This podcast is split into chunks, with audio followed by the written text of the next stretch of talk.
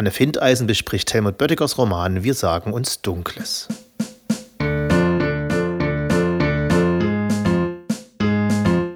Helmut Böttiger Wir sagen uns Dunkles. Schon immer lese ich Gedichte. Mein Interesse gilt dabei jedoch, offen gestanden, weniger der modernen Lyrik und Neuerscheinungen als vielmehr Dichterinnen und Dichtern, die vor Jahrzehnten, wenn nicht sogar Jahrhunderten geschrieben haben. Mich fasziniert ihre Sprache und die Geschichten, die sie uns mit ihrer Lyrik erzählen, ebenso wie deren persönliche Lebensgeschichte. Und dass diese Faszination auch auf andere übergreift, sehen wir dann unter anderem an Buchveröffentlichungen, die sich auf neue Art und Weise versuchen, den bereits Verstorbenen und ihrem Leben zu nähern. Ein Beispiel hierfür ist das bereits vor einiger Zeit von mir besprochene Werk Konzert ohne Dichter von Klaus Modig, welches sich einerseits um den Maler Heinrich Vogeler, andererseits aber auch um seinen Freund und Dichter Rainer Maria Rilke dreht und ihn in ein für mich neues Licht rückt.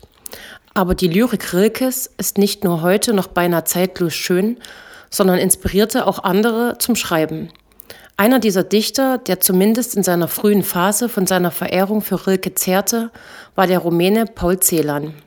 Vielen, so auch mir, als Dichter der Todesfuge und bedeutender Nachkriegslyriker bekannt, kaufte ich mir vor einigen Monaten ein vom Insel Taschenbuch verlegtes schmales Büchlein mit Liebesgedichten Celans, um seine Lyrik besser kennenzulernen.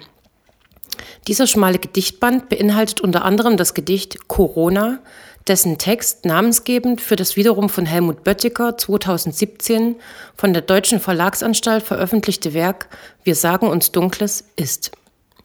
In Böttigers Werk geht es konkret um die Liebesgeschichte und Verwobenheit der Leben Ingeborg Bachmanns und Paul Celans. Die Geschichte bzw. den Mythos um die beiden Hauptpersonen bringt Böttiger direkt zu Beginn seines Buches ohne lange Umschweife auf den Punkt. Sie, 22-jährig und aus Klagenfurt in Österreich stammend. Er, 27-jährig und gebürtig aus Tschernowitz, Rumänien. Als sie sich 1948 in Wien treffen, sind beide der literarischen Öffentlichkeit noch unbekannt und ihre gemeinsame Zeit dauert gerade einmal sechs Wochen. Böttiger fügt hinzu, dass über diese Zeit aufgrund der Tatsache, dass die beiden literarisch noch unbedeutend waren, nichts bekannt ist. Man könnte sich nun die Frage stellen, wie er ein Buch über deren Liebesgeschichte schreiben will, wo er uns doch bereits auf der zweiten Seite deutlich macht, dass deren wichtigsten bzw. grundlegenden sechs gemeinsamen Wochen im Dunkeln liegen. Doch es ist das Besondere an diesem Buch, dass es ihm gelingt. Und zwar zum einen anhand diverser Briefwechsel zwischen Bachmann und Celan, die erst später einsetzen, aber durchaus einen Teil des Erlebten anklingen lassen.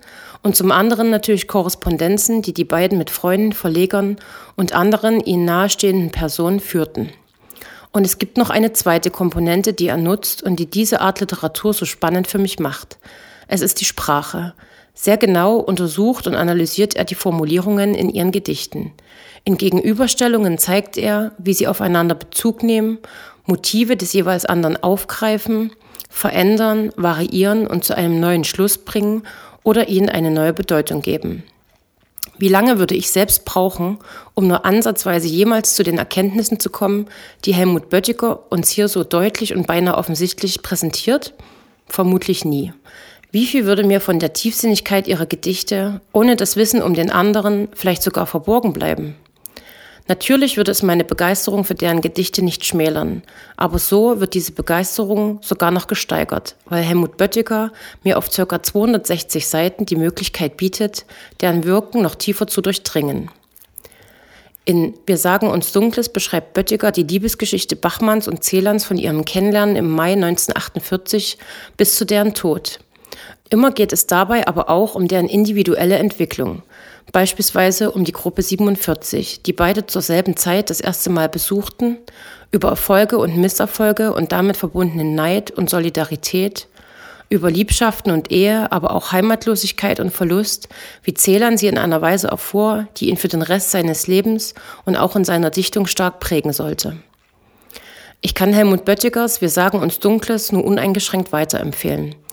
Ähnlich wie das von mir bereits am Anfang angesprochene Buch Klaus Modigs verbindet es Elemente von Autorschaft, Privatleben und Dichtung und gibt dem Leser die Möglichkeit, durch seine intensive Recherche neue Zusammenhänge zu erfahren und ein besseres Verständnis für die Protagonisten und deren Werke zu entwickeln.